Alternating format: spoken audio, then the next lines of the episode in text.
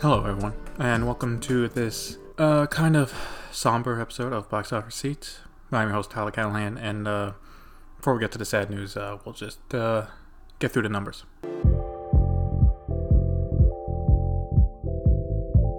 Alright, so on to In the Pipeline. Let's talk international numbers with Tenet.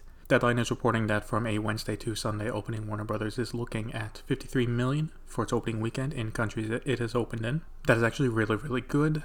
Remember last episode they were talking around 25 million as the base, and it has now doubled it. Now again, under normal conditions, an international total for a Nolan movie could be three to 400 million, so it still has a ways to go.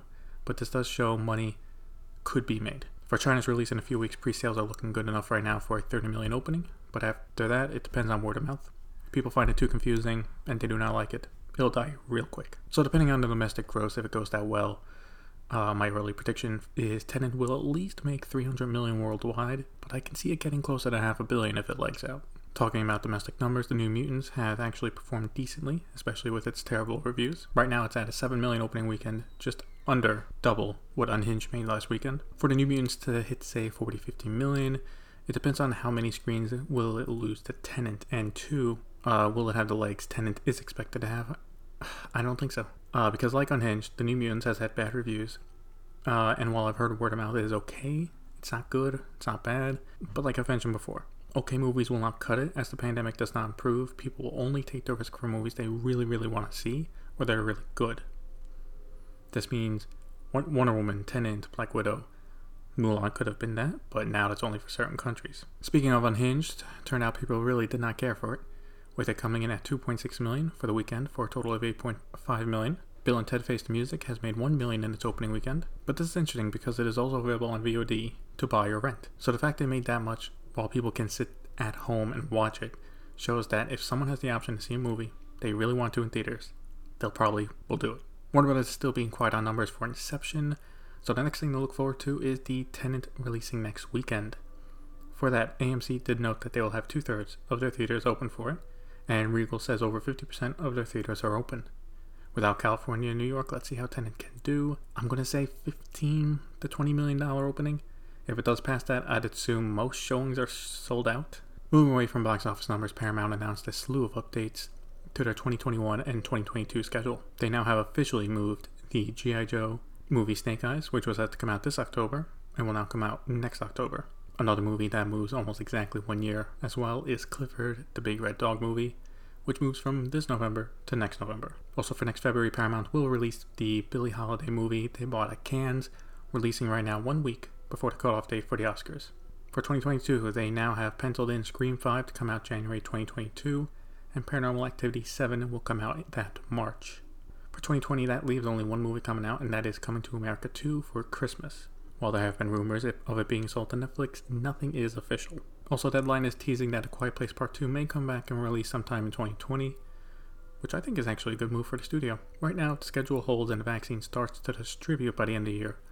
A lot of people will be going to theaters and a lot of movies will be coming out in 2021.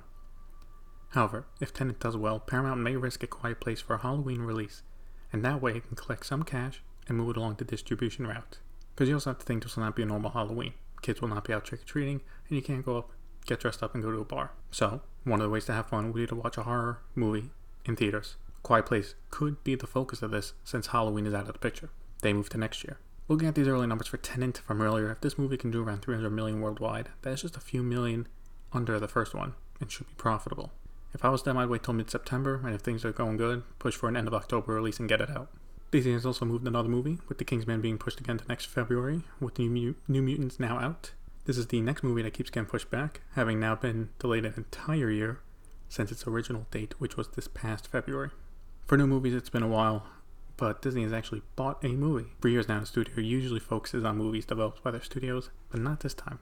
So, not much is known about the movie, but it's a live action film set in the world of movies.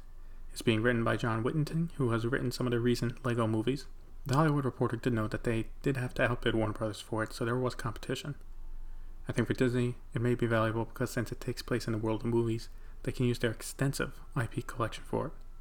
They did this a bit with the Disney princesses in Wreck-It Ralph 2, so this would be on a larger scale. The project is very early as they just bought it and it still needs everything from director, title, casting, release date. So this is 2022, 2023 movie at the earliest.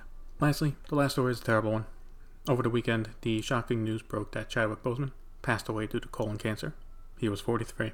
He has been battling cancer since 2016, which, considering what he's done in the past four years movie wise, is pretty amazing that he was fighting that while filming all those movies.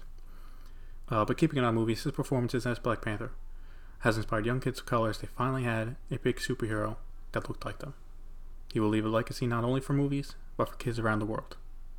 Thoughts and prayers go out to his family. Rest in peace. I'm not going to end, this is not a normal podcast, I'm not going to end it with the usual plugs. You know what they are. Just thank you for listening, and see you next week.